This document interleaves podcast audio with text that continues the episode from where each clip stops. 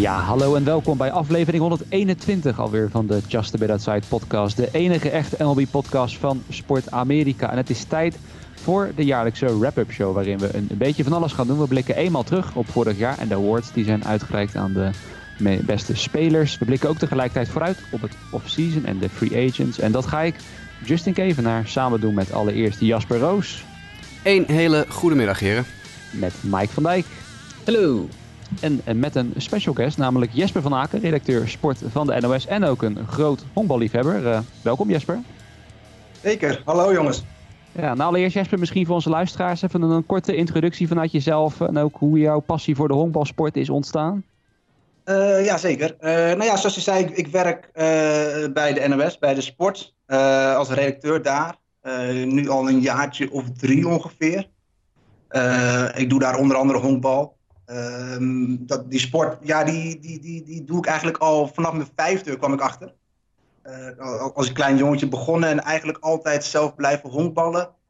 Uh, ik heb nog op de honkbalschool gezeten van de Amsterdam Diamonds. Heb bij Amsterdam Pirates gespeeld. Um, heb de hoofdklasse gehaald met uh, ADO Den Haag.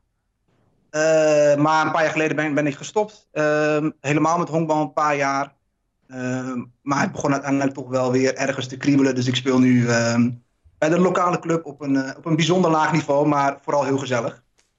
Uh, en verder ben ik uh, ja, groot fan van, van Amerikaans honkbal. En eigenlijk heb ik dat altijd al wel gevolgd met veel interesse.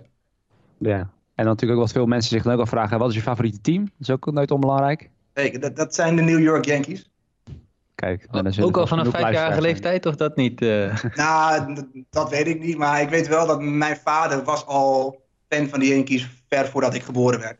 Uh, en ik kan me wel herinneren dat we samen, dat ik als kleine jongen samen met mijn vader wedstrijden keek van de Yankees. Dus het is wel een beetje zo uh, erin gekomen. maar ik denk dat je vanaf ik denk een jaartje 13, 14, 15 dat wel wat serieuzer gaat volgen. En ook echt die wedstrijden gaat kijken op, op de manier hoe ik dat nu doe. Ehm, maar ja, het, is er wel, uh, het zit er al een tijdje in. Nou, leuk joh. Nou ja, en als Mets-fan zijn, dan vind ik het alleen maar, uh, dat is een keer leuk. Dat er een Yankees van aan de andere kant uh, van de microfoon zit. Hè? Dat uh, is wel eens, een keer, wel eens een keer leuk. Maar goed, leuk dat je er voorbij bent, Jesper. En nou ja, we gaan lekker met z'n vieren lullen over honkbal. En we gaan allereerst even het nieuws induiken, voordat we terugblikken en vooruitblikken op volgend jaar. En laten we beginnen met de managers. Vorige aflevering liepen we al een beetje te speculeren. Toen zeiden we al, nou goed, waarschijnlijk over drie weken als we de wrap-up show doen, dan is het duidelijk. En inderdaad, er is veel duidelijk. Um, Alex Cora allereerst keer terug in Boston. AJ Hinch gaat inderdaad naar de Detroit Tigers. En Tony La Russa naar Chicago. En ja, Jesper, aangezien je onze gast bent, allereerst zal ik hem aan jou geven. Ja, van deze drie hires, um, ja, is er eentje die er voor jou bovenuit steekt, waar je enthousiast van wordt of niet enthousiast? Uh, nou, ik word eigenlijk van alle drie niet enthousiast. Maar degene die er bovenuit spreekt is denk ik Tony, Tony La Russa. Um, dat, daar ben ik eigenlijk wel een beetje teleurgesteld in zelfs. Volgens mij hebben de, de White Sox samen met de Padres een van de meest interessante teams om, om te managen. Uh, echt wel teams die de komende jaren de playoffs gaan halen en de World Series willen winnen. En als je dan met een, uh, ik geloof 76-jarige manager komt die al 10 jaar uit het honkbal is, uh, dan lijkt me dat niet een hele goede keuze. helemaal ook, ehm, deze week kwam ook gelijk weer het nieuws dat hij in februari van dit jaar um, aangehouden was terwijl hij dronken achter het stuur zat. Um, ja, dat, dat is allemaal niet, uh, niet goed, denk ik. Um, volgens mij, maar ik denk dat Jasper dat beter kan zeggen, was Renteria ook wel, lag hij wel goed bij de spelersgroep.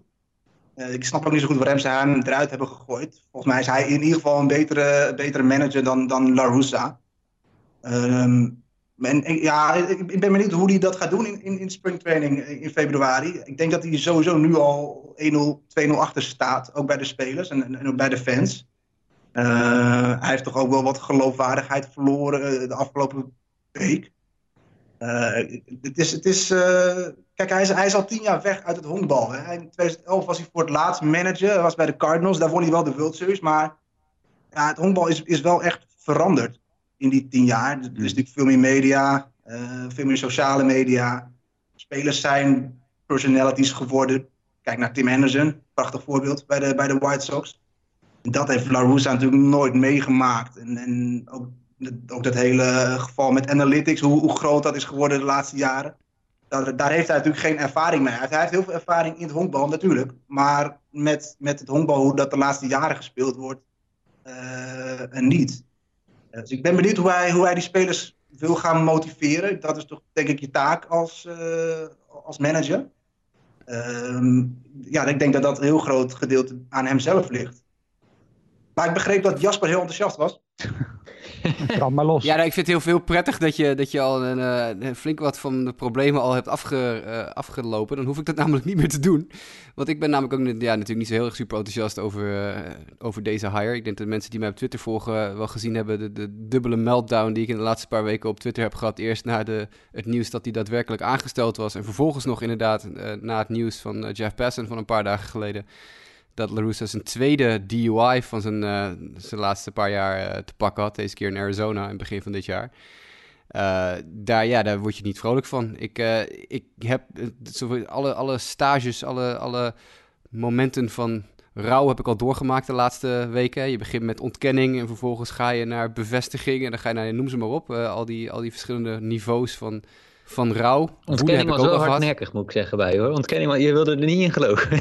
ik heb tot de allerlaatste seconde heb ik volgehouden van, nou, dit kan niet. Dit kan niet serieus zijn. Zelfs volgens mij de vorige uitzending ook nog. Toen was mhm. ook al een gerucht, en Bob Nightingale die weer iets de wereld. Ik zei, nou, dit, dit kan gewoon. Dit is gewoon een afleidingsmanoeuvre. AJ Hinch is de man die ze willen hebben. Dat was algemeen overal bekend. Iedereen wist dat AJ Hinch was de man die het zou moeten worden. Dat was de nummer 1 op Rick Haans lijstje. Uh, maar ze wilden nog wel ook gewoon echt serieus sollicitatiegesprekken met iedereen gaan doen. Met alle kandidaten. Ze hadden een lijstje van een stuk of acht. En dan komt op het allerlaatste moment komt Jerry Reinsdorf, de owner, er langs. En die zegt, nee, we doen Tony La Russa, mijn oude maatje. En ja, ja ik heb dat tot, echt tot het moment dat het uitkwam, heb ik het niet geloofd. Zelfs toen het uitkwam, dacht ik, ze maken een geintje. En het feit dat ook nog de, de handtekening van Hinch op de persverklaring stond, uh, die ze eruit getwitterd hebben als uh, gefotoshopt in plaats van de handtekening van La Russa, dat geeft aan hoe ontzettend ver ze al waren in het principe van we gaan Hinch uh, aanstellen. Um, ja, dit is. Ja, Jasper heeft al, eh, denk ik, de meeste punten aange, aangehaald. Ik ben natuurlijk de laatste paar weken van het ene naar het andere uit te gaan. Want ja, op een gegeven moment, je ontkent het tot het bittere eind. En dan is het uiteindelijk toch zo. Dan moet je toch op een gegeven moment je ook erbij neerleggen. Dat is ook weer een van die uh, niveaus van, van rouw. Je moet je toch bij neer gaan leggen. En je moet er toch gaan zoeken naar de positieve kanten erin. En dan ga je kijken naar, oké, okay, LaRussa, inderdaad. Kan die omgaan? Want dat is mijn eerste punt ook. Kan die überhaupt omgaan met de, de sport zoals die nu is? Hè? Die een paar maanden geleden nog zei de, of de, de, Grand Slam van, uh, van Fernando Tatis op uh, driewijd kaal. Ja, dat had nooit gemogen. Had nooit mogen swingen op driewijd kaal. Want je, dat weet je niet. Nou, dat is nog zo ouderwets als ik weet niet wat. Uh, kan die met de, de personalities en de bedflip personalities als Tim Anderson omgaan? Nou, ja, vergeet niet, Tony La is jarenlang manager geweest van Ricky Henderson. Ik weet niet of je een grotere personality en bedflipper op het veld hebt gehad in de jaren 80 en 90 dan Ricky Henderson. En Henderson die zwoor bij La Russa als manager. Dus oké, dan kan je daar nog een positieve zwengel aan geven. Misschien kan die met die bedflips van Tim Anderson ook nog wel omgaan.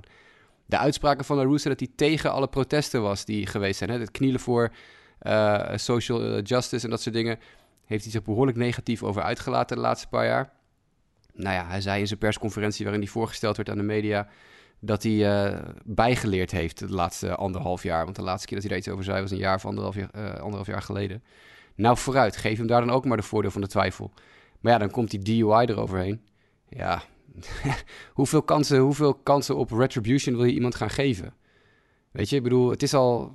Ja, Jesper zoekt de spijker op zijn kop. Het is een oude man uh, die aan de ene kant in de jaren 80 en 90 voor die periode heel erg vooruitstrevend was met het gebruik van statistieken. Maar aan de andere kant een paar jaar geleden bij een Saber-conferentie in Chicago uh, uitgenodigd was om te komen spreken over advanced analytics en daar de boel gewoon een uur lang de grond in heeft staan boren.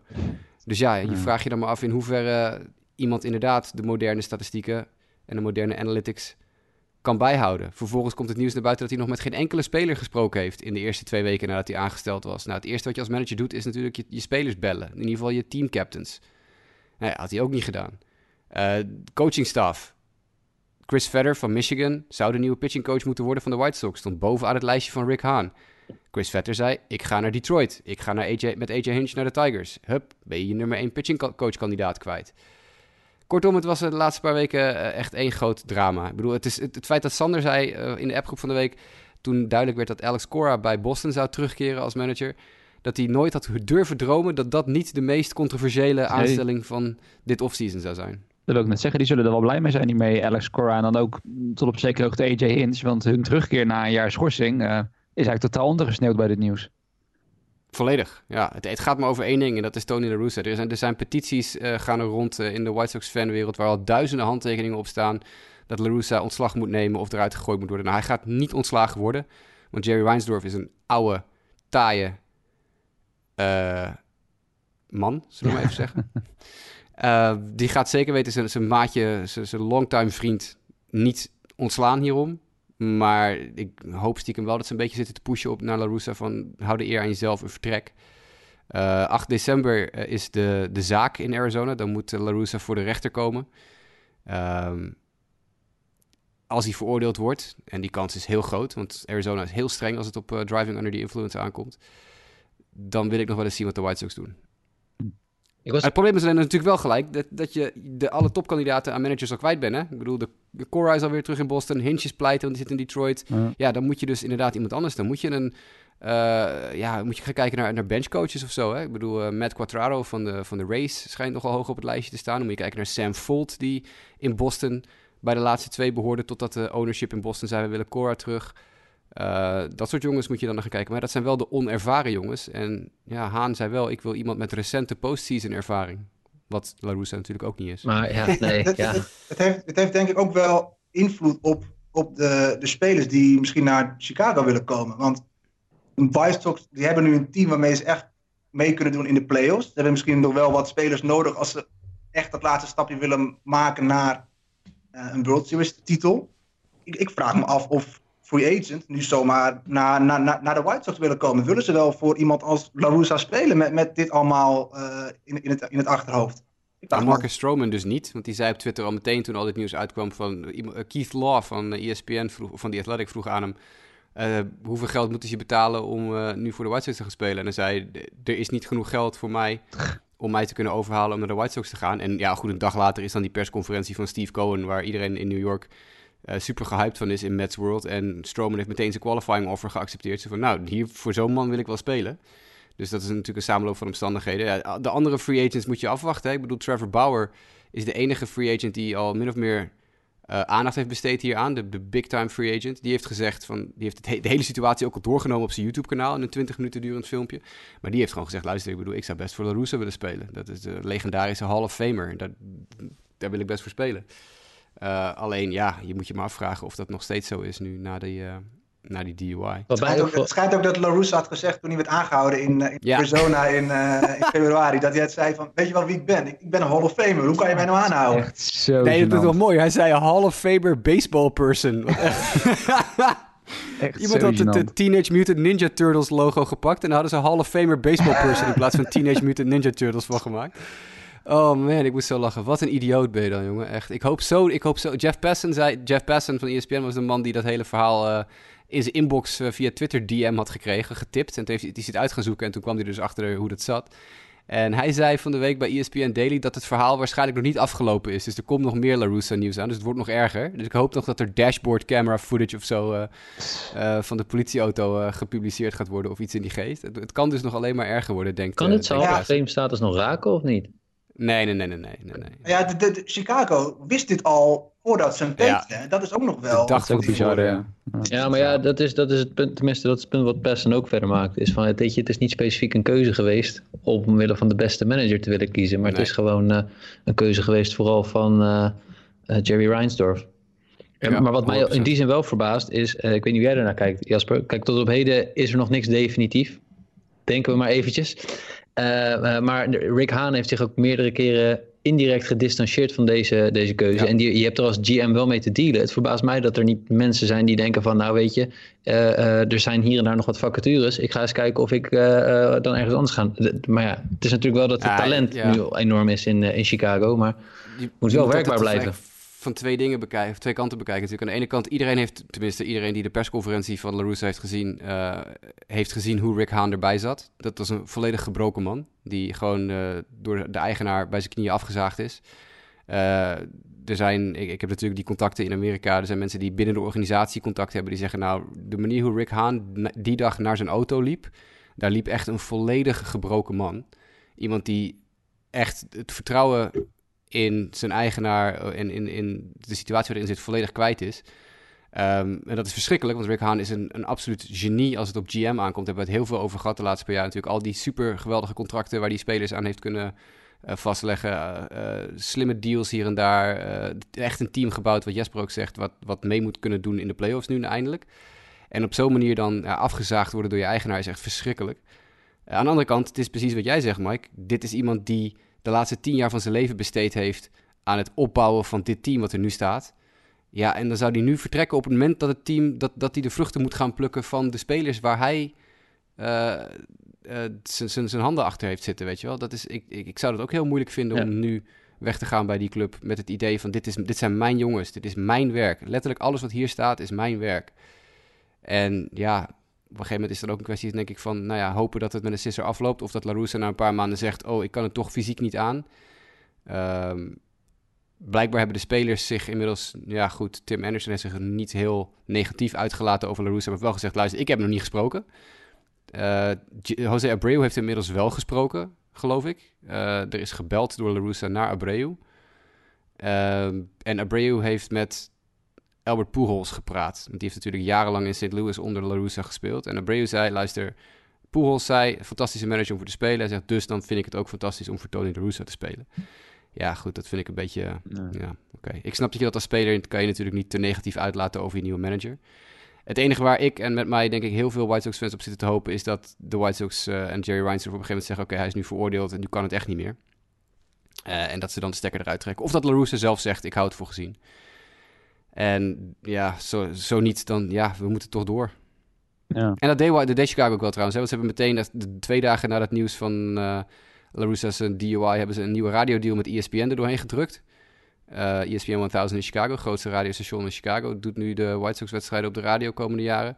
En ze hebben meteen dan maar die nieuwe pitching coach aangesteld die ze al wilden hebben. Uh, Chris Vedder dus naar Detroit met AJ Hinch. Maar de White Sox hebben Ethan Katz uh, weggejat bij de San Francisco Giants, assistent pitching coach van de San Francisco Giants.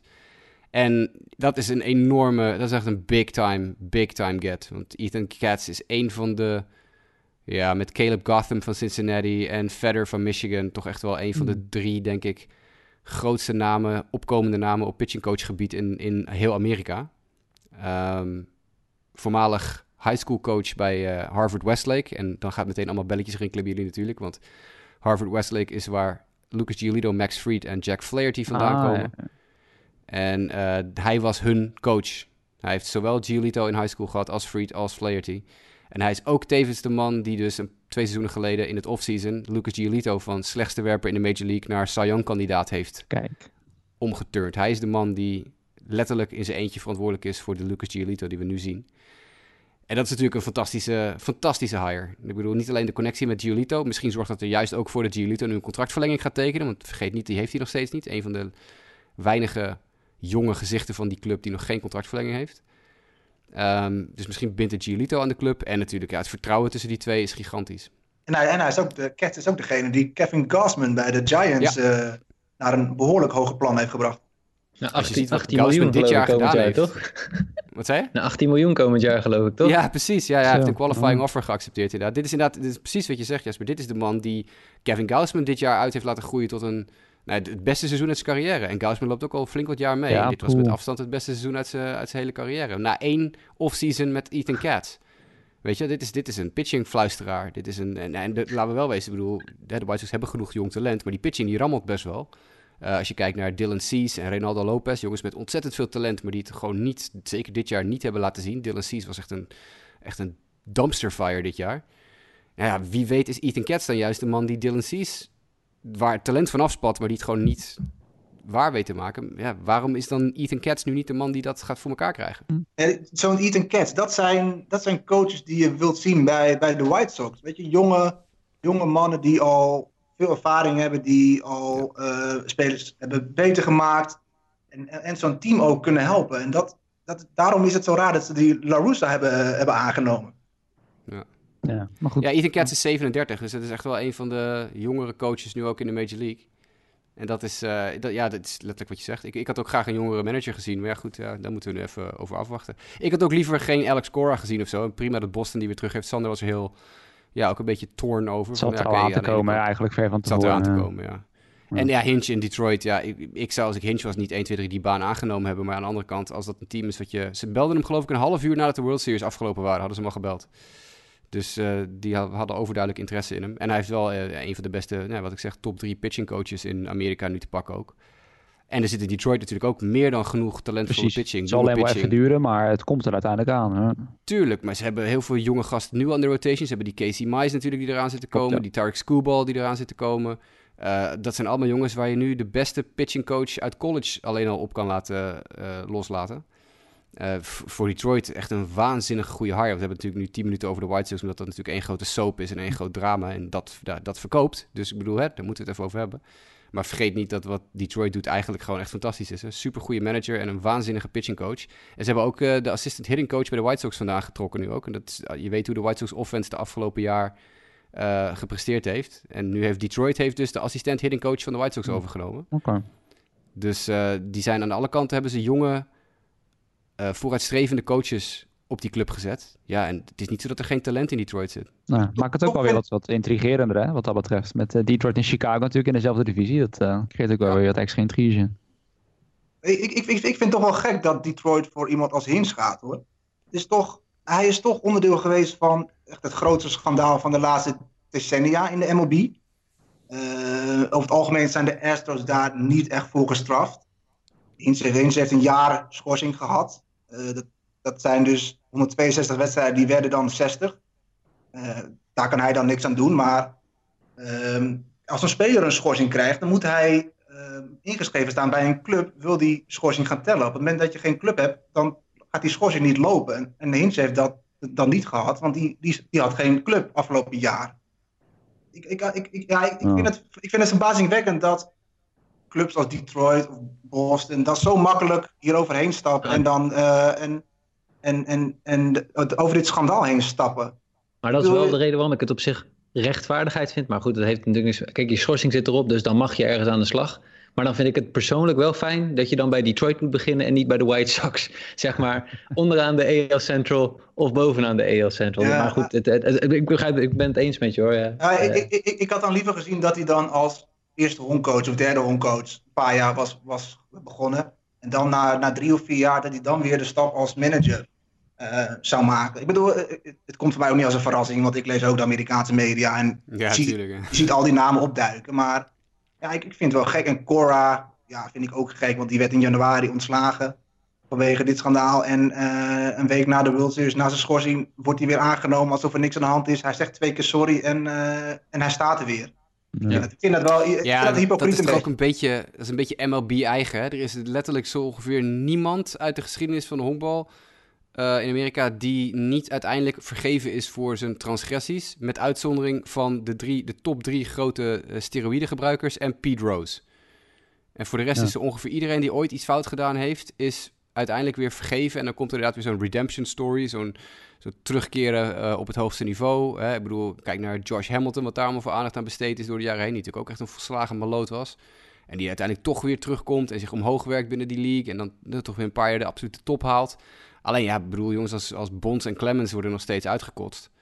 Uh, en Pete Rose die kan het schudden. Ja. Maar ik bedoel, er zijn zelfs alweer boeken geschreven over de Black Sox uit 1918. Dat nou, de helft van het team was toch eigenlijk misschien niet zo slecht als de geschiedenisboeken ons wilden gelo laten geloven, weet je wel. Dus overal wordt in Amerika altijd wel weer een, een vergevingsverhaal aangehangen. Ja, naar wie er nu... En, ja.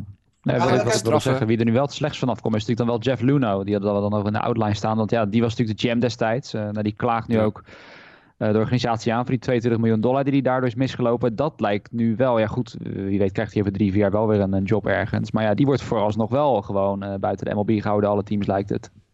Er is nog een vacature. Er is, geen, functie. Ja, er is één vacature nog. Ja, misschien ja, ja Philly. zeg het, ja, Philly, jongens, Philly, Philly heeft gewoon zes weken lang niemand geïnterviewd. Ik weet niet wat, waarom. Maar de, komende week staan de, eerste, de komende week staan de eerste gesprekken gepland. Wellicht zit Luno erbij. Misschien Rick Haan ook. You heard it here first. Nee, maar... nee, nee, nee. Zeker niet, zeker niet. Nee, absoluut niet. Nee. Maar ja, die komt dan als het slechts vanaf. Maar goed, ja, toch nog wat. Je gaf het aan het einde met die pitching coach. Er nog wel gelukkig iets van positiviteit rondom de Hebben de Mets al GM? Sorry? Hebben de Mets al een GM? Ja. Ja. Nou ja. Nou ja, president of baseball operations. Hè. ja, daar wilde ik in aan toe gaan. Want die is weer terug. En dan komt vooral door Steve Cohen, een nieuwe eigenaar. We hebben het vooraf al erover gehad. Vorige week ook al. De man met, uh, nee goed, ik geloof Jesper, je had precieze cijfers, geloof ik, hoeveel die waard is. Maar het feit is in ieder geval, hij heeft ongelooflijk diepe zakken, daar komt het op neer. Hij is ontzettend rijk. De rijkste eigenaar nu in de majors. En hij gaf zijn eerste persconferentie. En ja, het, het contrast met de Wilpons van die voor kon eigenlijk bijna niet groter zijn. De onhandigheid en de zuinigheid van de Wilpons, uh, die leek ineens verdwenen. En uh, Cohen gaf het in zijn persconferentie ook luid en duidelijk aan, buiten alle vragen om, dat hij ook gewoon simpel zei: I'm not in this to be mediocre, I want something great. En dat hij ook in alles aangaf dat hij bereid is om de portemonnee te trekken en de hele organisatie echt ontzettend hoge standaarden aan te houden. Om te zorgen dat de Mets in alles gewoon de allerbeste kunnen worden. Um, ja, en dat is natuurlijk een groot contrast wat ik zei met de Wilpons van Nivor, die ja, niet echt bekend stonden om hun sterke management van de club. En waardoor de Mets toch vaak, een, vooral in New York natuurlijk, het totale lachertje waren. En dan vraag ik me toch wel af, eh, Jesper, voor jou als Yankees-fan, eh, zie je dit dan wel echt als iets positiefs? Dat de Mets, in ieder geval uit deze uitspraken, wat er uiteindelijk uit gaat komen, moeten natuurlijk allemaal zien, maar zich toch ja, willen gaan meten aan bijvoorbeeld de Yankees aan de overkant van de stad. Die natuurlijk wel voor die excellence al, al jarenlang staan. Natuurlijk ook met de geschiedenis erachter. Dat ze misschien een wat serieuze concurrent krijgen aan, aan de Mets binnen de eigen stad. Ja, ik, ik, ik denk dat dat, dat dat een goede zaak is. Kijk, de, de markt van New York is natuurlijk zo groot dat, dat het eigenlijk raar is dat de Mets zo weinig gewonnen hebben. 14 miljard dollar uh, is zijn, uh, wordt die op waarde geschat, Steve Cohn. Zo, oké. Ja, en, en, en, ja, kijk, het is een Mets-fan en hij heeft ook al gezegd dat hij uh, veel geld wil spenderen. Dat is ook wel fijn als je zoveel geld hebt. hij heeft gezegd dat hij binnen drie tot vijf jaar de World Series wil winnen. Dat is al nou, tijd een beetje een, eh, een, gevaarlijke uitspraak, want dat krijg je natuurlijk altijd terug. Um, maar ja, ik, ik, denk dat het een goede zaak is inderdaad. Uh, kijk, alle grote namen, alle free agents worden nu al gelinkt aan de Mets. Um, willen naar de Mets. De, de Mets-fans die zijn uh, oh, tot over hun oren door het dolle heen. Kijk, wat ik zeg, ze hebben echt een hele grote fanbase en een hele grote markt. En ze, kunnen daar echt wel wat moois neerzetten. En we zeiden vooraf ook al, ze kijken naar de Dodgers. Hoe, hoe zij dat gedaan hebben. Nou zal iedereen dat nu wel doen. Maar kijk, als, iemand, zo iemand uh, een goed beleid kan neerzetten en, en geld wil uitgeven naar, uh, naar goede spelers om, om een goed team te bouwen. Ja, tuurlijk ben ik daarvoor. Nou zullen de Yankees daar niet gelijk heel snel door geraakt worden. Want ze spelen natuurlijk allebei in een andere league. Nee, maar het zou wel mooi zijn een World Series weer tussen de, tussen de Mets en de Yankees. Ja, nou ja, dat is het ook vooral wat je net aangeeft, ook qua beleid natuurlijk. Hè? Want je kan nog zoveel geld hebben, maar ja, er zijn wel meerdere teams in de MLB die ook heel veel geld hebben en die toch al jarenlang het al wat, wat minder doen. Het valt al staan beleid, want ook naar de Dodgers als je kijkt, ook daar zie je gewoon uiteindelijk in dat team wat de World Series wint heel veel zelf opgeleid talent. Uh, of wat ze misschien ergens hebben opgepikt, zoals een Max Muncy die dan uiteindelijk tot bloeien komt. Hè? Het is wel meer dan alleen maar simpelweg dikke contracten uitgeven. Uh, maar ja, dat geld kan natuurlijk dan wel Hè, zie je bijvoorbeeld de Mookie Best Rate, kan je het eigenlijk dan wel weer net over dat punt helpen. Waar je net die extra superster, net die extra versterking kan halen om uiteindelijk dat team dan naar de volgende uh, hoorde te brengen. Dus kijk, als je, als je, helpt het wel als je, ja, als je structureel wil meedoen, wat hij heeft gezegd dat hij wil, dan, dan moet je wel gewoon met geld, met geld komen. Ik bedoel, Je kan best wel een paar jaar, zoals, zoals de Rays nu of de Royals een paar jaar geleden, met veel talenten uh, een goed seizoen draaien. Maar als je structureel wil meedoen, dan moet je ook gewoon veel geld uitgeven ze kunnen wel wat gebruiken, want ik heb nog even opgezocht. Voor afgelopen seizoen hadden ze 26 gewonnen, 34 verloren. Mm. Uh, dan zie je dus nog best wel een behoorlijk eind van de playoffs. Dus ze, kunnen, ze kunnen best wel wat gebruiken. Ja, nou ja, vandaar ook, maar daar komen we later in de uitzending nog op, dat ze tot nu toe zo'n beetje aan elke top free agent op elke positie uh, mee in verband worden gebracht. Omdat eigenlijk elke positie wel wat versterking uh, kan gebruiken, maar daar komen we dan straks nog op, op terug. Iets anders was dan ook dat de Angels, die hebben ook een nieuwe GM. Uh, maar ja, is in ieder geval voor ons allemaal een redelijk onbekende meneer. Perry Manasian, als ik het goed uitspreek. De assistant GM van de Braves de afgelopen jaren.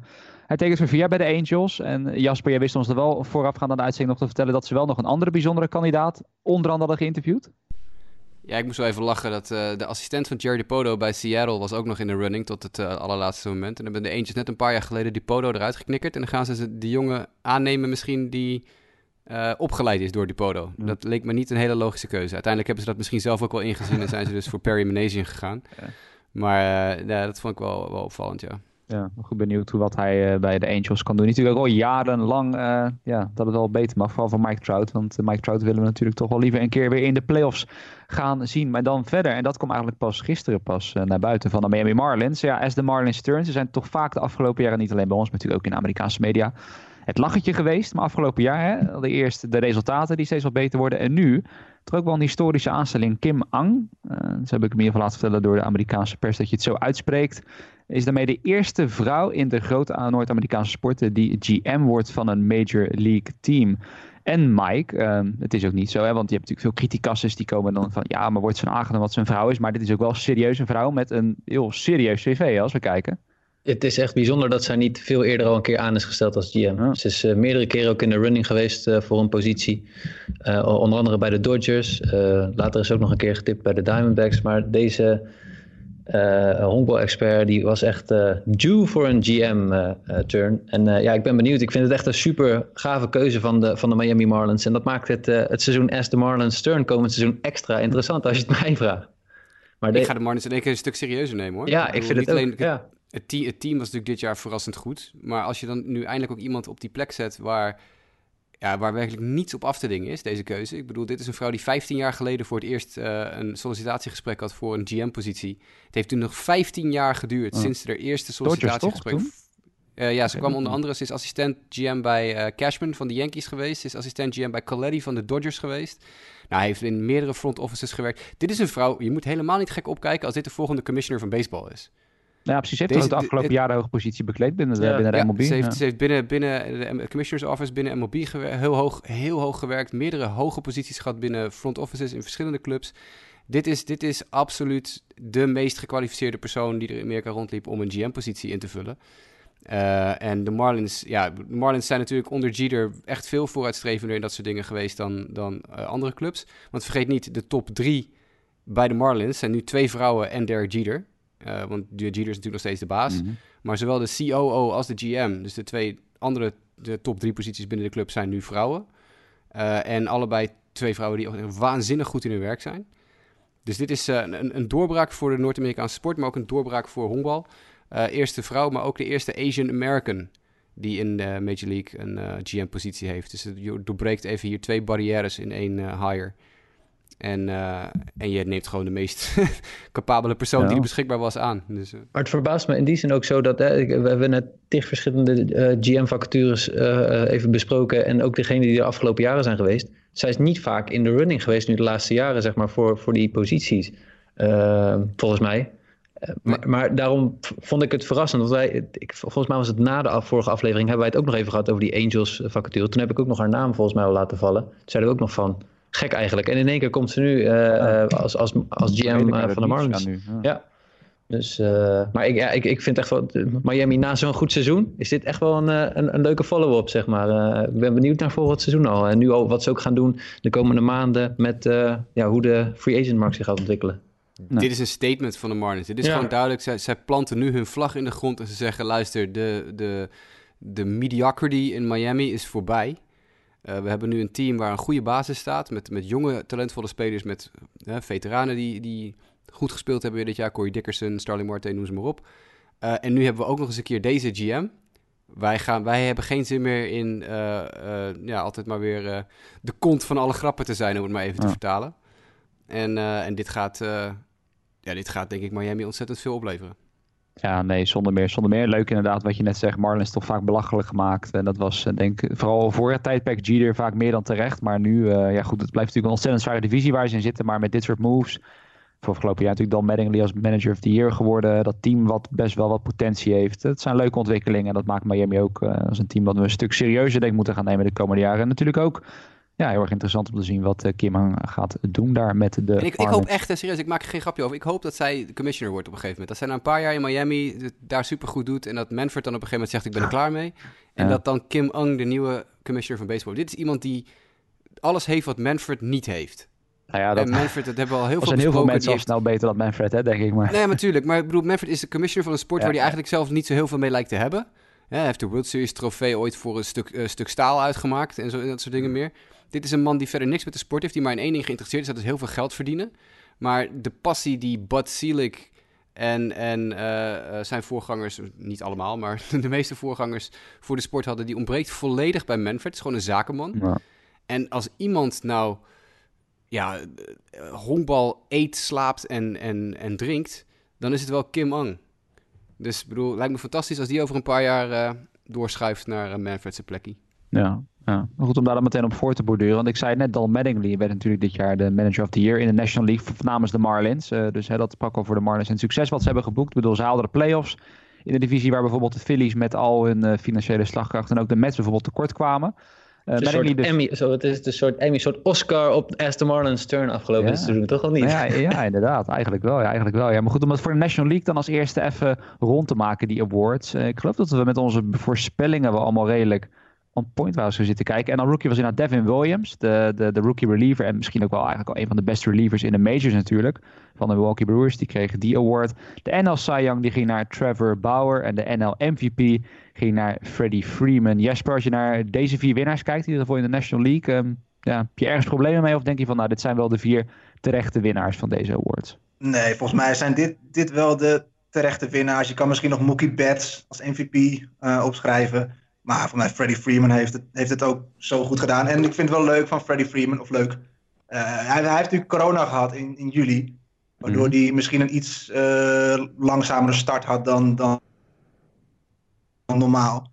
Dat, dat hij dan in, in, in, dit seizoen dan de MVP wint, uh, ja, dat, dat is mooi. En um, ik vind nog wel die, die Devin Williams, zijn, zijn change-up. Hebben jullie die wel eens gezien? Dat is ja, ja. niet normaal We hebben het er heel veel over gehad. Holy shit, wat een pitch is dat. dat is, ja, die is goed. En uh, hij, heeft, hij, heeft, ook maar één earned run tegen dit jaar. Voor mij heeft hij bijna 30 innings gegooid. Ja, echt een mini-skullier. Dus, uh, je, je, kan zeggen het is een reliever. En uh, reliever horen dit soort prijzen misschien niet, zo, niet te winnen. Maar ik denk in deze tijd dat de relievers zijn zo belangrijk. En, en wat, je, wat we zeggen, die, die, hij is zo goed. En hij heeft zulke nasty pitches, zoveel strikeout ja, voor mij, voor mij zit er geen, uh, geen verrassing in. Nee. Overigens hadden we wel uh, bij de National League misschien nog even goed. Bij de MVP was het dus Freeman 1. Bijna unaniem ook, moet gezegd zijn. Hij kreeg 28 first place votes. En Mookie Betts wel de duidelijke nummer 2. En Machado, Tatis en Juan Soto maken dan de top 5 uh, rond met Marcel Ozuna, die als enige nog een beetje in de buurt kwam. Uh, bij de pitchers... Kunnen we wel even zeggen nog dat uh, Ryan Tepera van een MVP-stem kreeg in de National League. En ik, hoop stiekem dat de helft van onze luisteraars geen idee heeft waar Ryan Tepera überhaupt speelt op dit moment. Ryan Tepera speelt uh, bij de Chicago Cubs. Dat heb ik ook even op moeten zoeken. Hij is geloof ik de vijfde of zesde man in de bullpen van de Chicago Cubs. En die heeft een MVP-vote gekregen. Dus ik maak daar een opmerking over in onze chatgroep. Van nou ja, ik weet niet welke malloot er nu ervoor gekozen heeft om Ryan Tepera een MVP-vote te geven. Toen kwam Sander al heel snel met het antwoord. Die had het namelijk even snel opgezocht. De reporter in kwestie, die een stem heeft uitgebracht voor Ryan Tepera, heeft verkeerd geklikt. Die wilde namelijk stemmen op Trey Turner. En die stond boven of onder Tepera. En uh, omdat het tegen, voor het eerst dit jaar met een, via een website ging waar je met drop-down minuutjes spelers moest selecteren, had hij niet gezien dat hij op Ryan Tepera had geklikt in plaats van op Trey Turner. En dit was dus een volledige ja, per ongeluk stem. Uh, Ryan Tepper heeft al heel grappig op gereageerd op Twitter van dit nemen ze hem nooit meer af. Ik ben een MVP-vote-getter.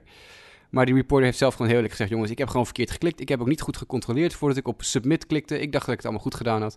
Ik wilde absoluut niet op Ryan Tepper stemmen. Maar goed, Ryan Tepper heeft dus nu een, uh, een NL MVP-vote achter zijn naam staan. Ja. Ik zou ook de rest van mijn carrière, als ik hem als iedere keer als ik mijn handtekening op een bal zou zetten, zou ik zeggen NL MVP-vote ja, getter 2020 Ryan. Na zijn carrière. Ik zou, ik zou het zeggen bij... Ik zou het gaan zeggen bij contractonderhandelingen. Ja, ja. Dat, ook, dat ook. Toch een extra argument inderdaad om wat extra dollars uh, binnen te slepen. Maar ja, dat is inderdaad wel bijzonder. Wel, ja, bij de Cy Young, daar komt hij terecht uh, natuurlijk niet voor. Daar was een bouwer dan, die won overtuigend voor Darvish en de Grom, die dan daar de top 3 uh, eh, rondmaken. Maar al met al denk ik inderdaad wel terecht. Op zich wel opvallend dat dat zo'n verschil was, toch? Nou ja, dat wel. Dat je dacht, ja, dat Darvish misschien dichter bij had gestaan. Dat je dat dacht. Ja. Tenminste, wij, wij, wij, voor ons was het een coin toss. En hier dat is wel, het best wel een verschil. Ja, ja, het is een nadeel van de manier van stemmen. Power heeft natuurlijk de laatste weken van het seizoen echt is hij echt nog veel beter gaan gooien dan, dan de eerste helft. Ik denk dat hij, daar, dat hij daarom uh, zo, zo, gewonnen heeft. Hij was, hij was, gewoon natuurlijk over de hele linie de, het enige argument dat ze tegen hem konden gebruiken. En dat is tegen hem gebruikt door een van die publicaties. Ik heb het volgens mij een paar podcasts geleden daar ook over gehad. Je kon zeggen dat zijn strength of schedule niet zo zwaar was als bijvoorbeeld de Grom of Darvish. Die hebben zwaardere teams tegenover zich gehad dan Bauer. Dat was letterlijk het enige argument wat mensen konden maken.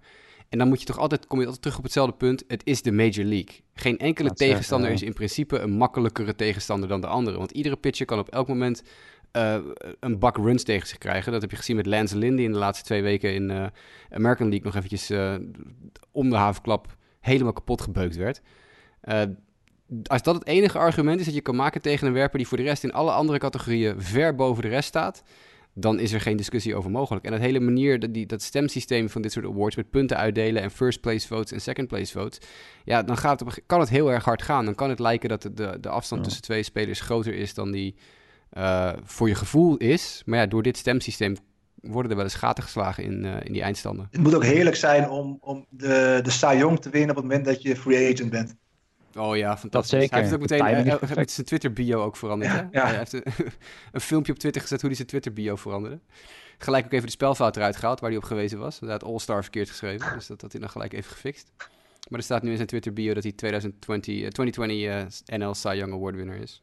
Ja, nee, wat dat betreft, de timing kon bijna niet perfect te zijn inderdaad voor verbouwer die ook zonder meer straks als we de lijstjes gaan doornemen van free agents uh, bovenaan staat bij de werpers. Dat mogen geen, uh, geen verrassing zijn. Als we dan kijken naar de American League, uh, daar was de rookie inderdaad Kyle Lewis, zoals we ook hadden voorspeld inderdaad. De AL manager viel uiteindelijk op Kevin Cash van de race. Cy Young, die ging met overtuigend verschil, en nog veel meer dan met Bauer, ging hij naar Shane Bieber van de Indians.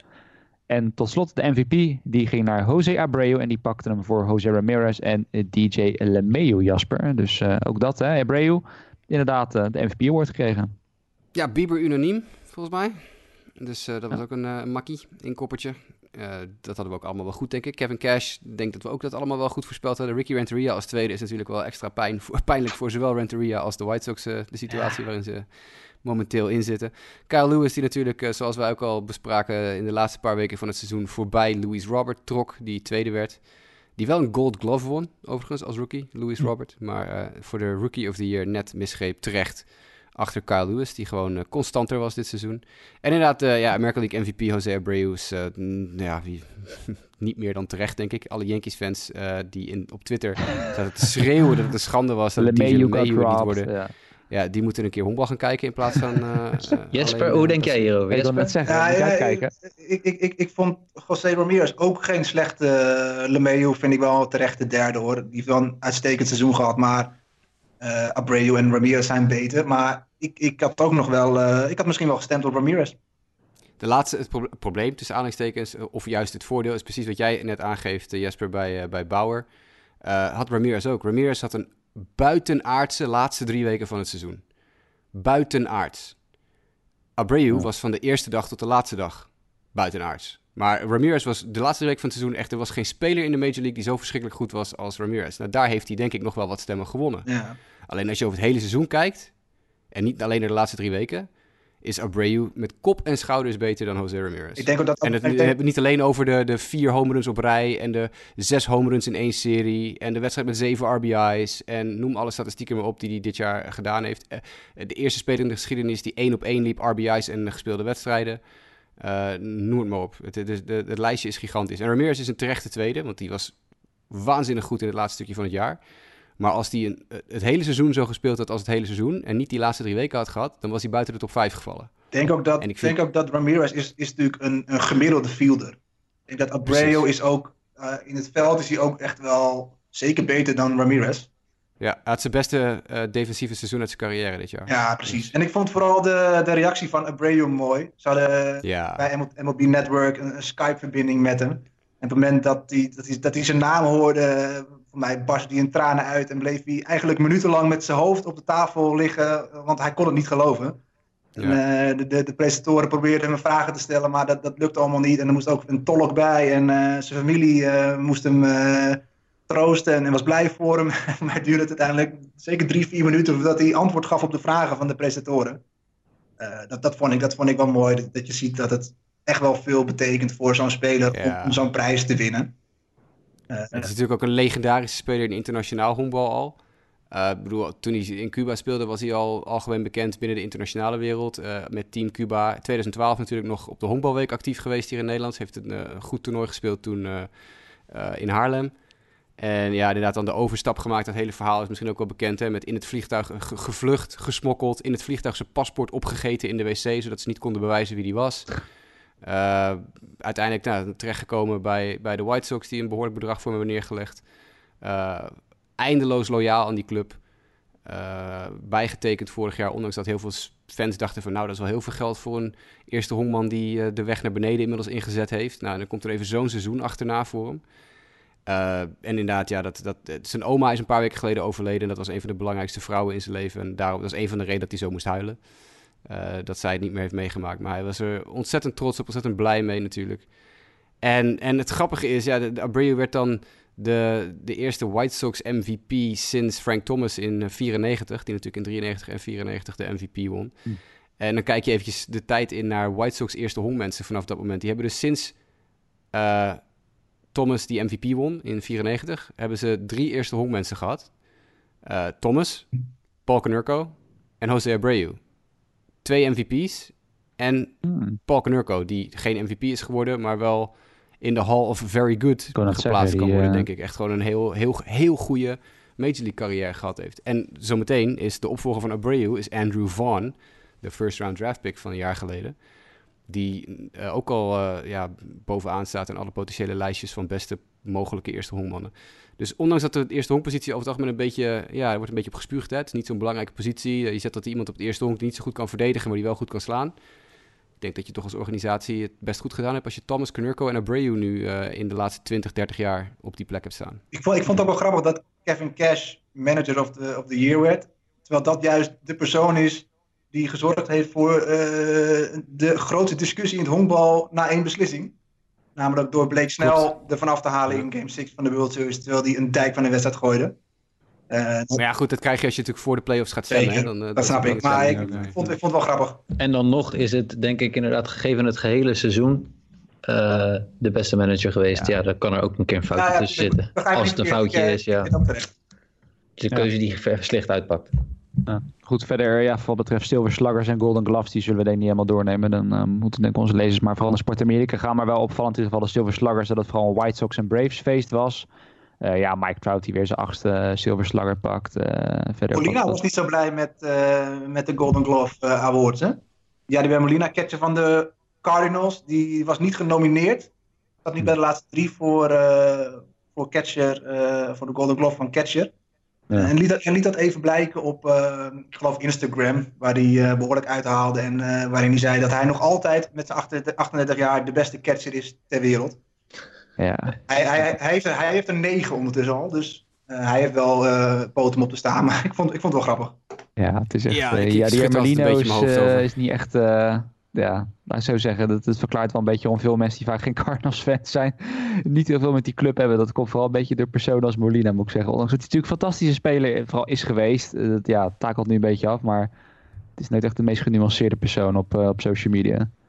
Ik vond het bij de Silver Sluggers wel echt heel opvallend, wat je net ook al zei, dat er zoveel, uh, dat het relatief allemaal bij dezelfde clubs vandaan kwam. Want zeker in de National League, als je de National League kijkt, uh, vier Braves, twee Padres van de acht posities. Dus je hebt zes van de acht of zo ja. zijn, zijn van dezelfde clubs. Ja, en in de American League had je dan... nog, Bats en Donovan Solano van de Giants. Dan opvallend Ja, is. precies.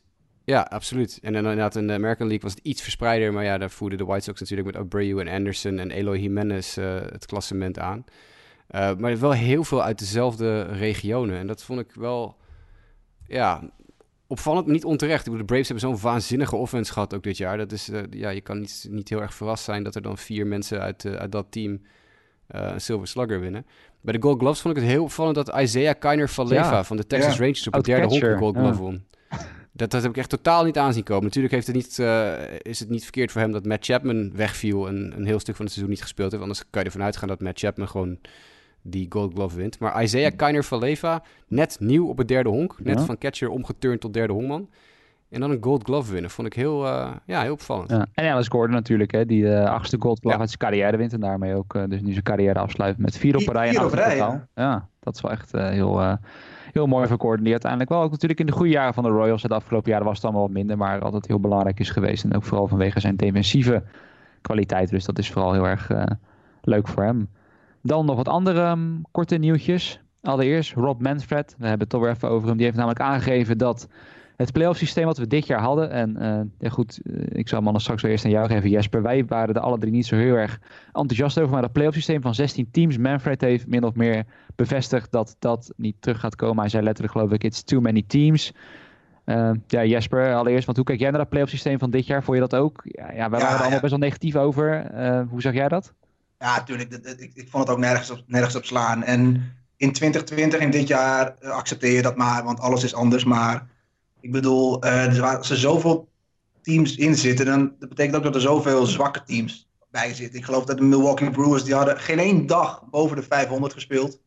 En die zitten wel gewoon in de playoffs. Um, kijk, playoffs moet je verdienen. En dat, dan moet je echt een 162 wedstrijden goed spelen. En uh, dus ik ben blij dat, dat Manfred ook nog goede beslissingen kan nemen. um, ja, dat, ik, we geloof, geloof dat er dus 16 teams zaten. 16 van de 30. Dus, dus meer dan de helft haalt de playoffs. Ja, dat, ik, vind dat, ik vind dat niks. Nou ja, daarom. Er was een beetje de angst natuurlijk. Hè, dat het vanuit geldperspectief eh, wel iets zou kunnen zijn waar teams uiteindelijk op, uh, zeg maar, waar eigenaar druk op zouden zetten. Van hé, dit vinden we wel leuk. Want dan halen onze middelmatige teams, uh, hè, denk bijvoorbeeld aan de kleinere markten zoals een, een Baltimore of zo. Of een, ja, noem het maar op Cleveland. Dat die wat sneller de playoffs halen. Ook als ze wat mindere tijden hebben. En dat ze dan toch veel geld oplevert. Maar het lijkt er niet op dat daarvoor nu aan dat die wens gehonoreerd gaat worden. En ben dan wel benieuwd, misschien dat er wel, daar wordt ook vaak over gesproken, hè, dat er uiteindelijk een soort middenweg komt. Dat er dan misschien 12 teams of zo inkomen. Uh, maar in ieder geval voor nu dat 16 team format, dat lijkt uh, verleden tijd. Dus dat is in ieder geval denk ik een, uh, een goede zaak inderdaad. En dan nog een ander kort nieuwtje voordat we vooruit gaan kijken naar free agency. Dat is dat Mike Clevenger en de Padres naar verluid werken aan een tweejarige deal. En dat is denk ik voor de Padres alleen maar goed. Hè. Mee nemende dat Clevenger dan wel hopelijk fit blijft. Want dat is natuurlijk vaak wel een beetje een probleem geweest. Hè. Vooral de rug, als ik het goed zeg, toch? Daar heeft hij toch heel vaak last van inderdaad. en in de playoffs was het zijn elleboog, geloof ik. Nou. Ehm, maar dat vooral, deze deal vooral te maken met zijn arbitration years die ze hiermee uitkopen. Dus, uh. nou. nou ja, dan toch in die rotation met Lamet, met Paddock, Zach Davies en uiteindelijk nog heel bijvoorbeeld zo'n jonge Mackenzie Gore die misschien in de toekomst erbij komt. Dan Clevenger erbij. Dan bouwen ze in de Padres Land een mooie rotatie daarmee. Dat gezegd hebben, even kort vooruitblik op free agency dus.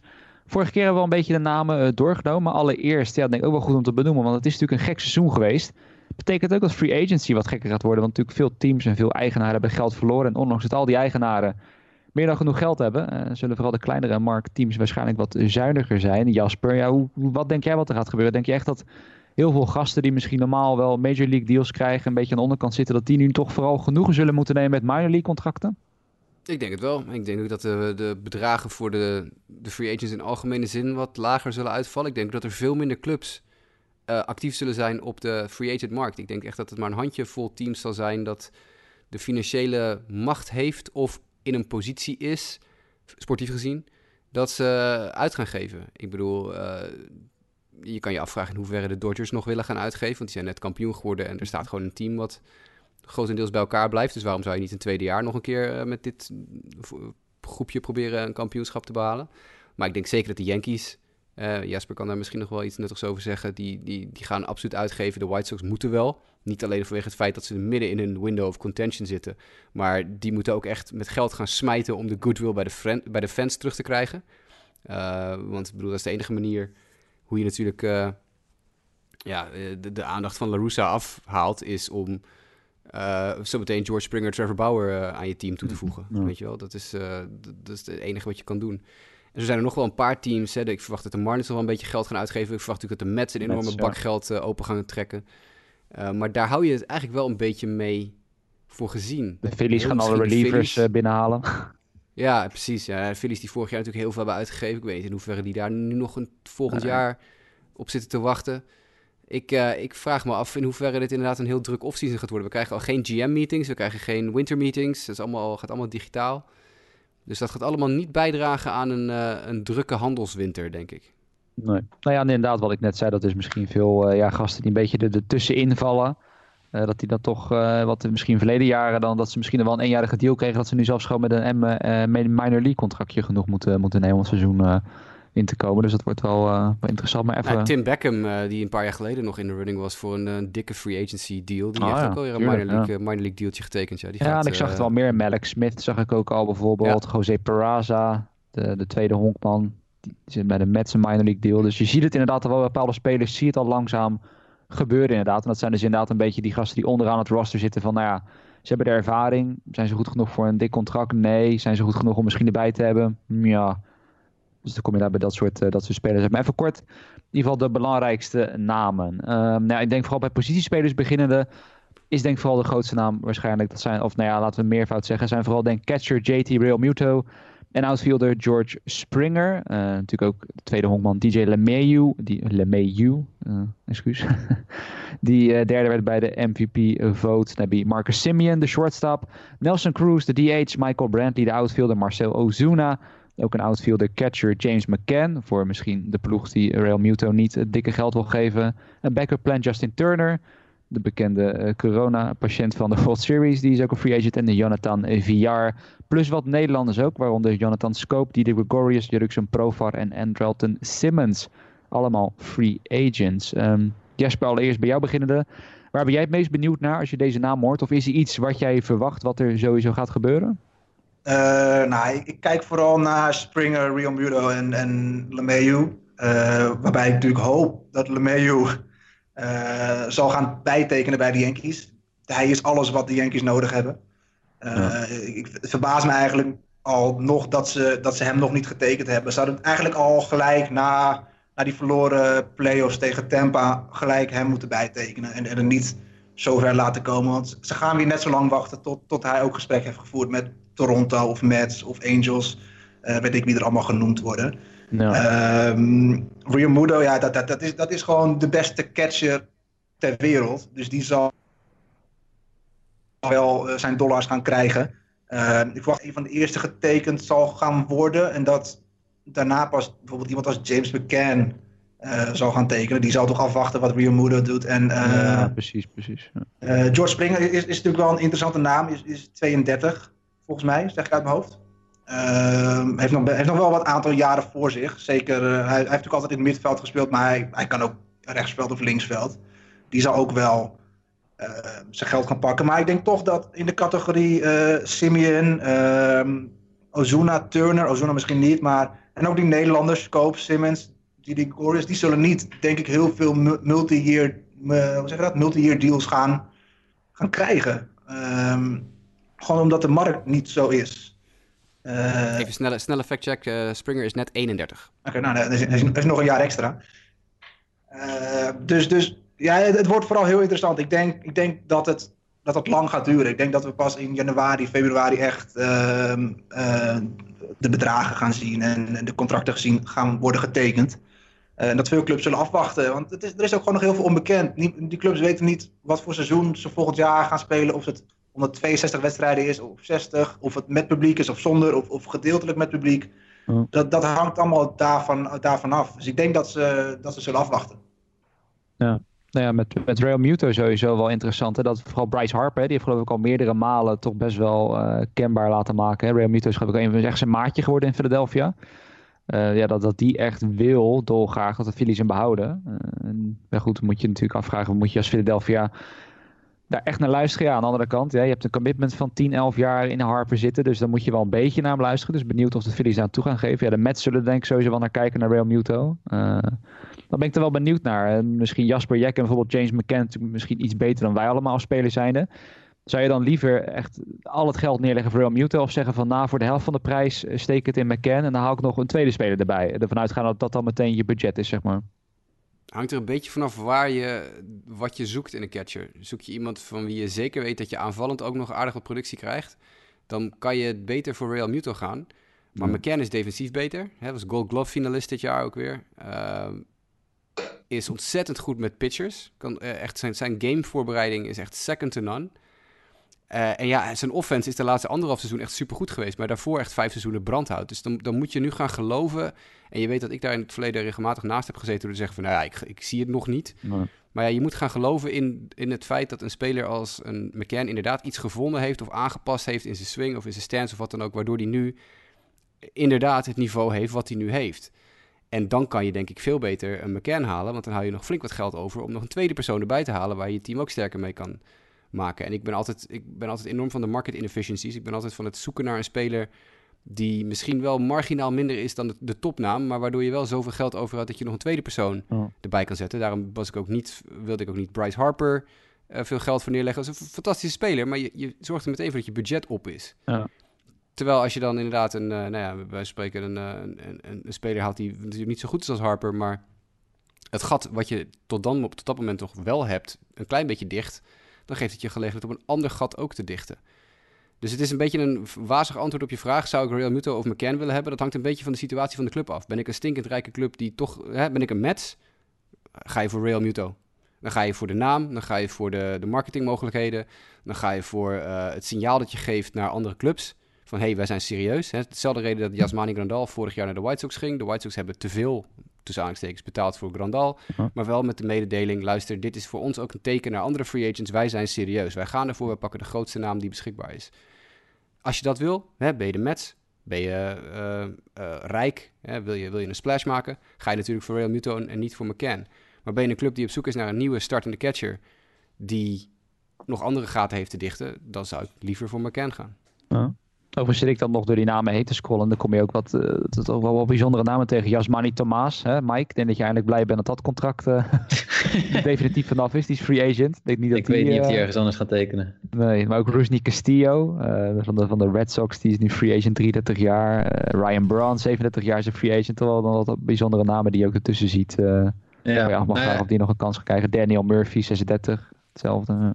Precies. En uh, zoals Jesper al aangeeft, we weten niet wat voor seizoen. En bovendien, de CBA loopt eind volgend jaar af. Dus het zijn allemaal dingen die meewegen in hoe de markt uh, deze, deze winter zal zijn. En dan hebben we nog niet eens gehad over de trades. Namelijk Frankie Lindor, die we toch wel verwachten, denk ik allemaal. Ja. Nou ja, dat is in, in, inderdaad wel een goede, ja. Want ik bedoel, het is toch geen publiek geheim dat, dat de Indians ook zo zuinig als dat zij zijn, dat zij waarschijnlijk Lindor geen dik contractverlenging gaan geven. Wat ik zelf persoonlijk heel zonde vind.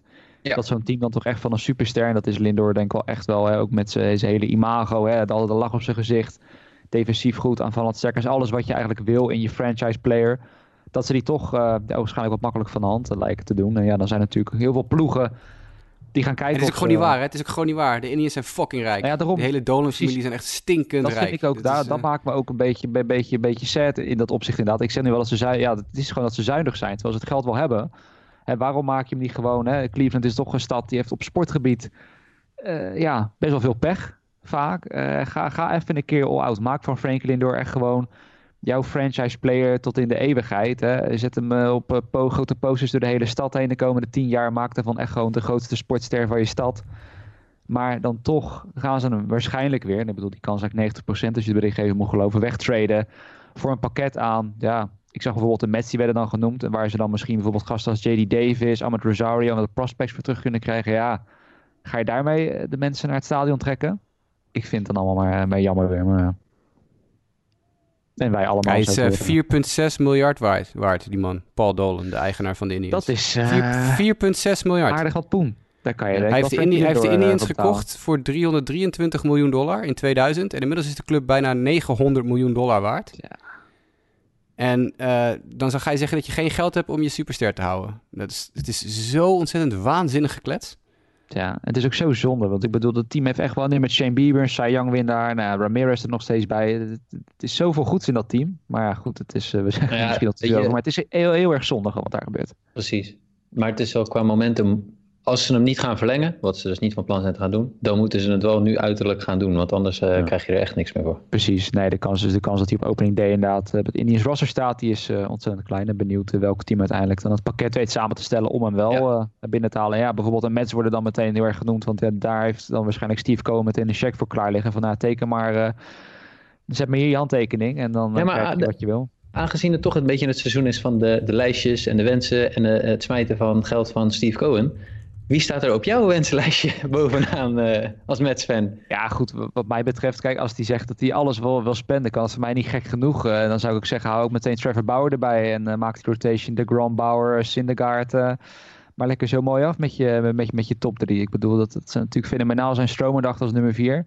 Als je dan mij vraagt, ik zou Bauer, dat zou ik echt, echt fantastisch vinden. Ja goed, een catcher moet je dan erbij hebben. Dat Real Muto of McCann is, maar dan om het even als je toch nog ergens anders ook wat versterking uh, zoekt, dan zou Real Muto natuurlijk wel qua naam en qua aanvallende kwaliteiten veel beter zijn. Ja, het, het, kan voor mij niet gek genoeg natuurlijk, maar vooral Bauer, eh, die staat wel bovenaan. Het, ondanks dat pitching de grote kracht is van de Mets, kan het voor mij niet nog sterker, zeg maar. Dat zou ik wel echt fenomenaal vinden.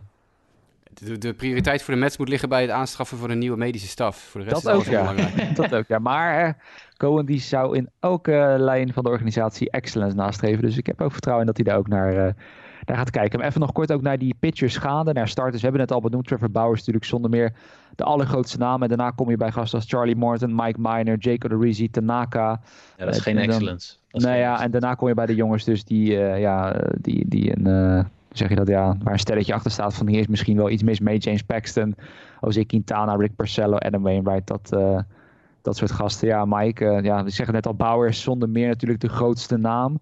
Ja. Als je wilt kijken vanuit je Diamondbacks zijn, stel je zoekt wat pitching of zo, is een van die andere namen dan een naam waarvan je denkt van nou, die wil ik er dan misschien wel bij hebben. Bijvoorbeeld bij Arizona of elk ander team wat misschien wat pitching zoekt. Ik vind het moeilijk voor de Diamondbacks uh, te zeggen, want die hebben ook nog wel jongens erbij gehaald. Maar uh, ik, ik vind van de namen die je net noemde, vind ik Jose Quintana nog steeds wel een intrigerende. Uh, die heeft ook al wat blessureleed gehad de afgelopen seizoenen. Maar ook die bijvoorbeeld bij, de, bij een Mets of bij de Yankees. Want de Yankees zullen toch echt wel iets van pitching ook, hè, dat is weer gebleken afgelopen seizoen, echt starting pitching nodig hebben ja, ik vind Jose Quintana dan echt wel een, uh, een boeiende naam uh, die bewezen is. Uh, en goedkoop waarschijnlijk. Ja, en waarschijnlijk niet zo heel erg gek duur hoeft te zijn. Dus dat vind ik wel een naam om in de gaten te houden. Je mag drie keer raden aan welke club die veel gekoppeld wordt. de White Sox. ja, tuurlijk. Ja, wel makkelijk hoeft hij weer niet te verhuizen. Ja, precies. Blijft hij gewoon de stad waar hij ook is begonnen. Nou ja, dat is inderdaad wat verder met Paxton. Dan zit je toch met, altijd weer met die blessures. En goed, Rick Porcello, dat durf ik nou uit eigen ervaring te zeggen. Daar moet je als organisatie denk ik niet je vingers aan willen branden. Dat, uh, ja, goed, je weet misschien wel wat je binnenhaalt, maar het is misschien niet uh, uiteindelijk wat je binnenhalen qua, qua prestaties. Dus ja, nee, Trevor Bauer is natuurlijk de hoofdprijs hier. En dat wordt gewoon heel interessant waar hij uh, gaat eindigen. Eén jaar deal, let maar op. Eén jaar ja, denk je? Ja, ik nee, ik denk het niet. Ik blijf erbij. Ik denk dat hij wel... Nee, ik, ik, hij is daarvan teruggekomen uh, een tijdje geleden via zo'n YouTube-kanaal en via zijn agent. Die uh, duidelijk hebben laten merken, nee, we zijn ook gewoon echt voor meerjarige deals uh, in, in de markt. En ik denk dat het vooral te maken heeft met de hele coronasituatie, de onzekerheid die nu rondom de teams heerst. Ik denk dat Bauer gewoon zegt, luister, als ik nu een driejarige deal voor 100 miljoen of 120 miljoen of zo kan krijgen, dan, dan pak ik hem. Hmm. Ja, als, als, jij, als, jij kan, als jij kan kiezen tussen 1 jaar 35 of, of 5 jaar 120, dan, dan lijkt me de keuze toch snel gemaakt. Nee, voor Bauer niet. Bauer is dan weer in die zin anders. Dat hij zegt van, ik wil ieder jaar spelen voor het team dat de beste kans maakt om te winnen. Maar, maar geloof mij, Bauer gaat niet elk jaar de Cy Young winnen met deze cijfers. Nee, dat, dat, nee, maar hij heeft het inderdaad wel gezegd dat hij, dat ja, hij ja, voor jaarcontracten zou gaan. Maar hij, heeft, hij is daar een paar weken geleden echt wel stevig van teruggekomen. En ook... Uh, Ray Chalupa, hè? Ray, Ray, uh, Rachel Luba, zijn, uh, zijn agent, heeft dat ook wel gezegd. Luister, ze hebben gezegd, we luisteren naar ieder team. We luisteren naar elke pitch. De Giants worden ook in dat kader. elke lengte. Giants worden ook in dat kader genoemd als een team dat geld zou gaan spenderen. En geïnteresseerd was in Trevor Bauer. Ik, ik, ja, ik, denk dat ieder, ik denk dat 30 teams geïnteresseerd zijn in 29, 29, eh, 28. Ja, 29. niet de Diamondbacks en niet de Yankees, denk ik. Nee, dat denk ik ook niet. Nee. Dat zijn de enige twee die ik echt uh, af zou strepen. De Marlins ik sluit ook zeker San Diego niet uit hoor. Die, nee, die hebben natuurlijk ook echt een team die, uh, die de playoffs uh, gaan halen en, en een gooi willen doen naar de World Series. Maar die hebben afgelopen jaar ook wel gezien dat de Dodgers echt nog wel een paar stappen vooruit lopen. zowel in de competitie als in de playoffs.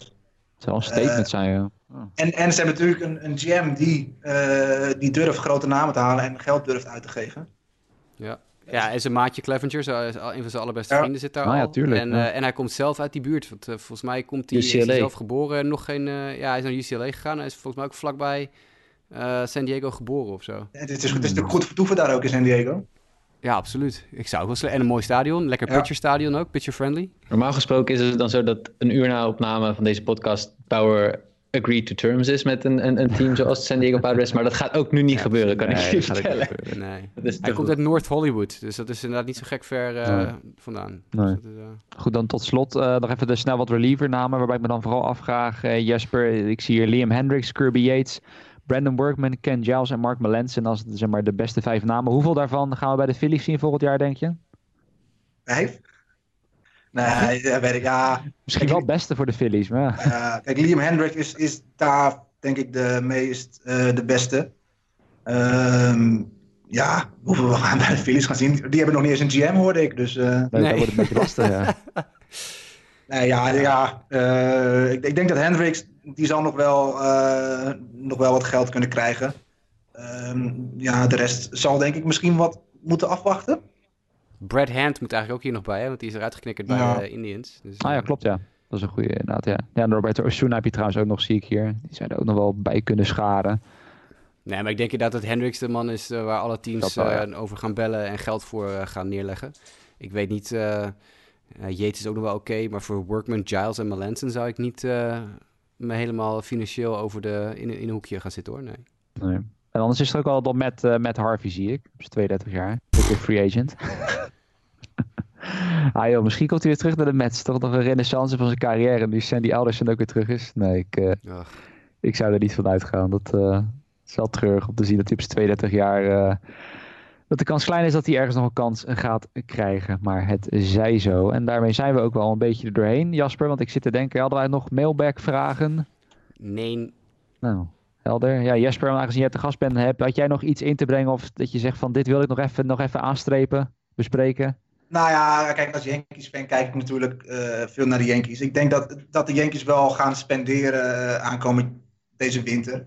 Ik denk dat ze echt wel de komende twee, drie jaar uh, moeten oogsten en, en minimaal een World Series moeten halen en, en eigenlijk wel winnen. Want daarna zal je zien dat Garrett Cole minder wordt. Stanton, als je denkt dat er nu al veel geblesseerd is, nou dat zal over drie, vier jaar alleen maar meer worden.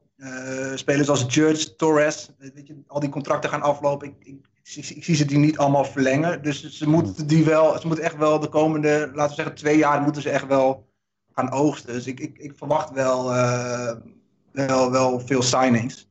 Ja. Um, dus daar, daar kijk ik naar uit. Uh, en, en, en, en, ja, en, en, natuurlijk Trevor Bauer. Dat is voor mij degene die, uh, die er bovenuit steekt. En ik ben heel benieuwd waar die, waar die gaat tekenen. En ik denk niet in, in New York. Of in ieder geval niet in de Bronx. Hmm. Ja, precies. Nou ja, dat, dat is het inderdaad. Het is, bedoel, er wordt heel veel gezegd natuurlijk. Hè, dat nu ook weer naar zo'n persconferentie van de Mets. Van, hè, dat Cohen hem al min of meer lijkt uh, te recruteren voor de Mets en zo. Dan wordt weer een ander team genoemd. Maar echt, echt alles lijkt in play bijna voor, uh, voor, voor Bouwen. Dat maakt het wel echt uh, ontzettend intrigerend. Waar zijn keuze uiteindelijk op zal vallen. Of dat er bijvoorbeeld een wat verrassendere zal zijn. Zoals bijvoorbeeld de Padres die misschien niet overal worden genoemd. Maar dan wel denk ik een team zijn ja, die er echt gewoon een statement mee, mee kunnen maken. Ah, ik, net, ik, ik, denk, ik denk wel dat Bauer bij een team wil zitten dat nu goed is en nu uh, kan gaan winnen. Dat wel, ja. Zeker. Hij wil niet in een rebuilding komen. En kijk, de Mets moeten nog best wel, die moeten echt wel wat aantrekken. Nog om, uh, om die stap te maken. Nou ja, vooral, vooral positiespelers, ja. ja. Ja, kijk, kijk, als ze heel veel spelers aantrekken, is dat natuurlijk interessant voor Bauer. Op het moment dat ze dat niet doen, of hij heeft die zekerheid nog niet, ja, dan, dan denk ik niet dat hij dat gaat doen naar de Mets. Nee. Nee, het mooiste, het mooiste van dit soort offseasons bij dit soort spelers, we zagen dat bij Harper en Machado een paar jaar geleden ook, is natuurlijk dat iedere, iedere fan van ieder team kan nu zo ongeveer gaan dromen over hoe, wat het, wat, hoe je team eruit ziet als je zo'n speler binnenhaalt. En op het moment dat, dat Bauer dus duidelijk zegt, eh, precies wat Jasper ook aangeeft, ik, ik wil wel meedoen om de prijzen. Het is niet zo dat hij, hij wil de playoffs halen. Dat hij, hij wil, hij wil ja, niet zoals Mike Trout worden, hè, bekend staan als een goede honkballer, maar nooit uh, meedoen om de ja, prijzen. Wat hij nu bij de Reds een beetje niet. had, inderdaad. Die waren dus wel goed genoeg om het te halen, maar daar kwamen duidelijk wat tekort om echt all the way te gaan.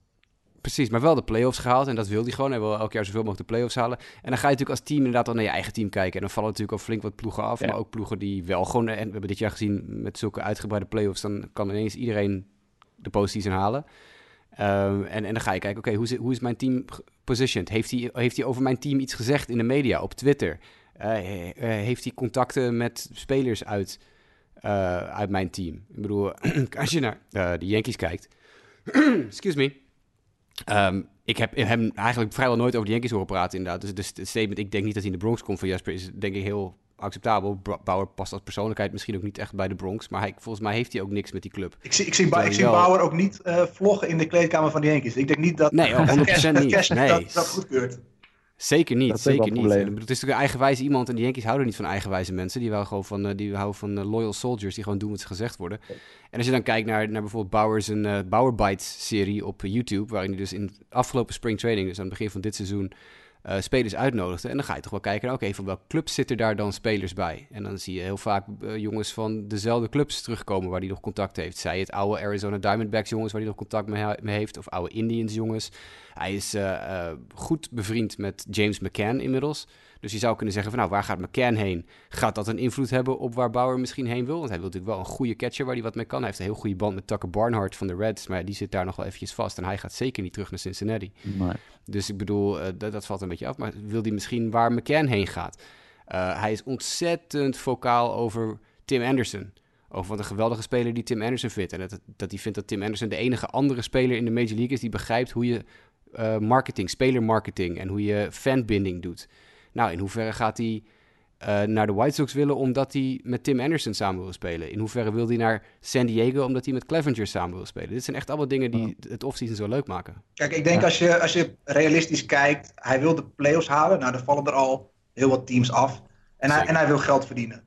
Dus ik denk dat het uiteindelijk misschien vijf, zes ploegen zijn die echt uh, serieus met hem in gesprek gaan. Ja. En, en die, kunnen we allemaal, die kunnen we allemaal opnoemen. Ja. En verder wordt het vooral natuurlijk een waiting game. Hè? Want dat is het enige ding bij de MLB. En dat zal dit jaar nog wat meer, zijn, meer zo zijn. Wat je natuurlijk bij de NFL vaak hebt. Dat het op de eerste en tweede dag allemaal al gebeurt. Ja, bij de MLB is vooral een, een, het spelletje van het wachten. En uh, kijken en wachten wanneer die eerste domino gaat vallen. Waarna dan de andere domino stenen ongetwijfeld zullen, zullen volgen. Dus dat is in ieder geval uh, heel erg interessant. Maar uh, nou ja, Jesper, om af te sluiten allereerst. Wil ik je graag bedanken dat je, de, dat je mee wilde doen. ik ja. bedoel, je kan yes. lekker ouwe hoeren. En dat is eigenlijk waar deze podcast om draait. ouwe hoeren rondbal. Bedankt voor de dus het was hartstikke leuk om, om die in de show te hebben. Dus nou ja, bedankt daarvoor. Nou, voor onze luisteraars, mocht je nou vragen hebben...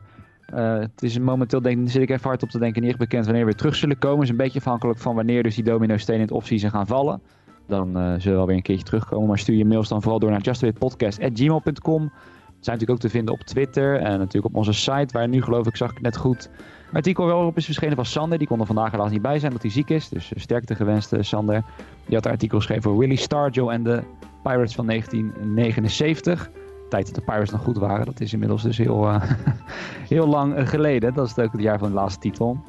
Maar ga dat lezen en daar zijn ook dus nog alle award-artikelen op te lezen. Wil je dat toch nog terug kunnen vinden. Voor nu in ieder geval bedankt voor het luisteren en graag tot de volgende keer.